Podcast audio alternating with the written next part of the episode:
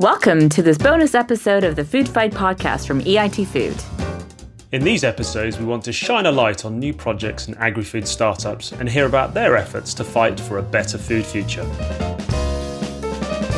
This week, we're handing over to Lisa Larkin to tell us about Durrow Mills, a startup who've created a gut friendly, nutrient rich sprouted flour.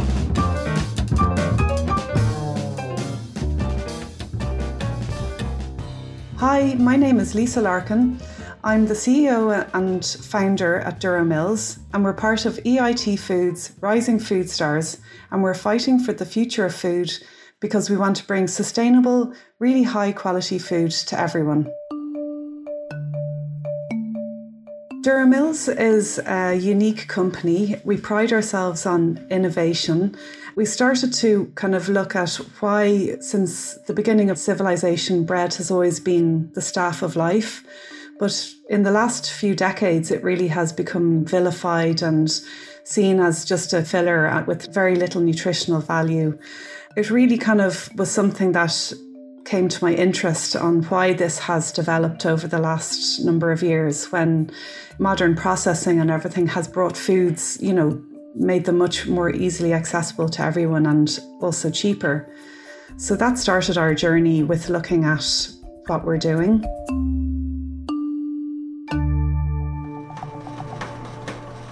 Bread is um, a long, slow process.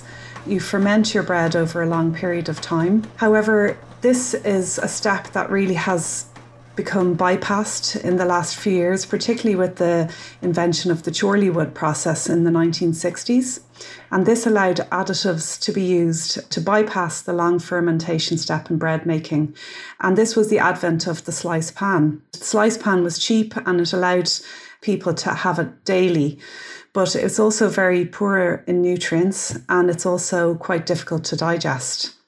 I started looking at the different processes that you can use to get the same value out of flours as the long fermentation method. And it's a really, really important step when you are using flour because a lot of flours and grains, they contain phytates, which are naturally occurring. And these phytates prevent the grain germinating until the conditions are right. When the grain germinates, these phytates start to break down and the grain becomes much more digestible. The long fermentation step actually allowed the phytates to be broken down over time. But bypassing this step, it means that the phytates are still in the flour and the bread has become much more difficult to digest. And this this, I feel, is the crux of the problem and why so many people maybe aren't celiac but are saying they had difficulty digesting breads. And really, they've turned to gluten free products, but in essence, they actually just need good quality bread that's made properly or flour that's been processed properly.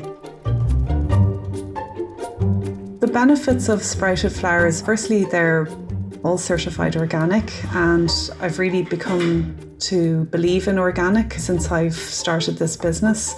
You know, pesticides and there's a lot of things being sprayed on crops now. And I also like the way that organic ties in with nature and it's a lot more sustainable.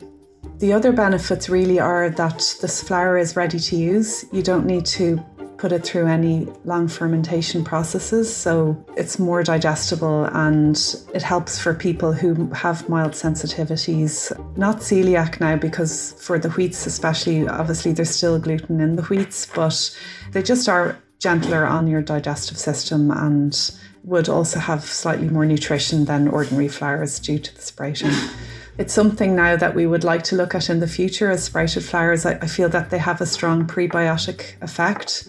And I have already been in conversations with university that maybe we could look at a, a future study, see if this would be something that they would be beneficial for. I think they would be the main benefits that I would say about our flours. So I was accepted onto the EIT Food Rising Food Stars last summer, and I was absolutely delighted because I really wanted to get a sense of what was going on out in Europe in the food scene.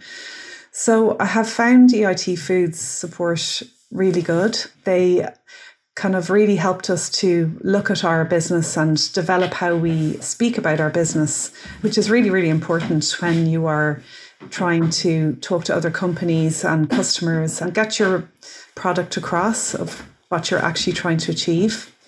They also had a lot of connections that I never would have been able to access without being part of EIT Foods program. And I have had a lot of really good conversations with companies in Europe that I never would have had access to otherwise. And there's been a lot of focus on research as well and the opportunities to maybe do some research and collaborate with other companies and universities. So that link has been really beneficial.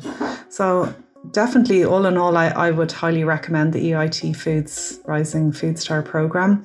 It's a great leap into getting outside your country and seeing what's actually going on around Europe.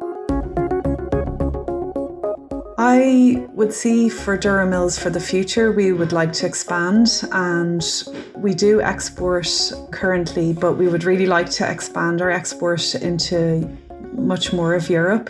We would also like to bring our branded retail products into mainstream shops in Europe as well. And just keep growing our business in terms of getting the knowledge out there about what we're trying to do and the background to it.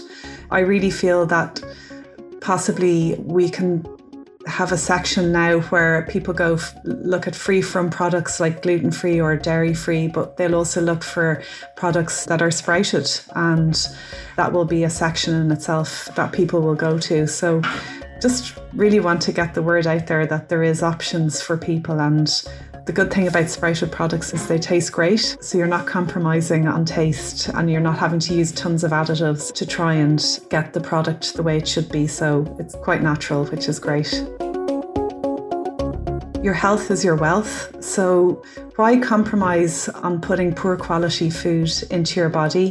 When you think of all the money you might spend on medications if you get sick, if you had put that into good quality food in the first place, then you may avoid all of this expensive medications and doctor visits. And I really think it's something that if everyone was to try and put the best quality food they can afford into their body, it would make the world a different place.